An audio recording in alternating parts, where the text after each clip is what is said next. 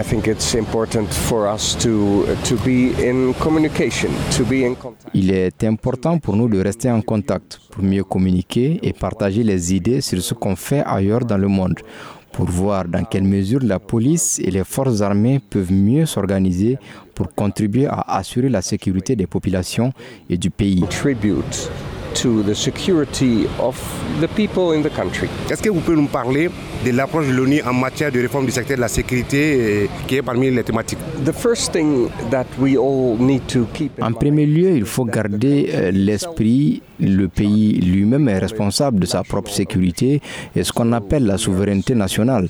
Et nous ne sommes pas là pour dire dans aucun pays d'ailleurs ce qu'il faut faire.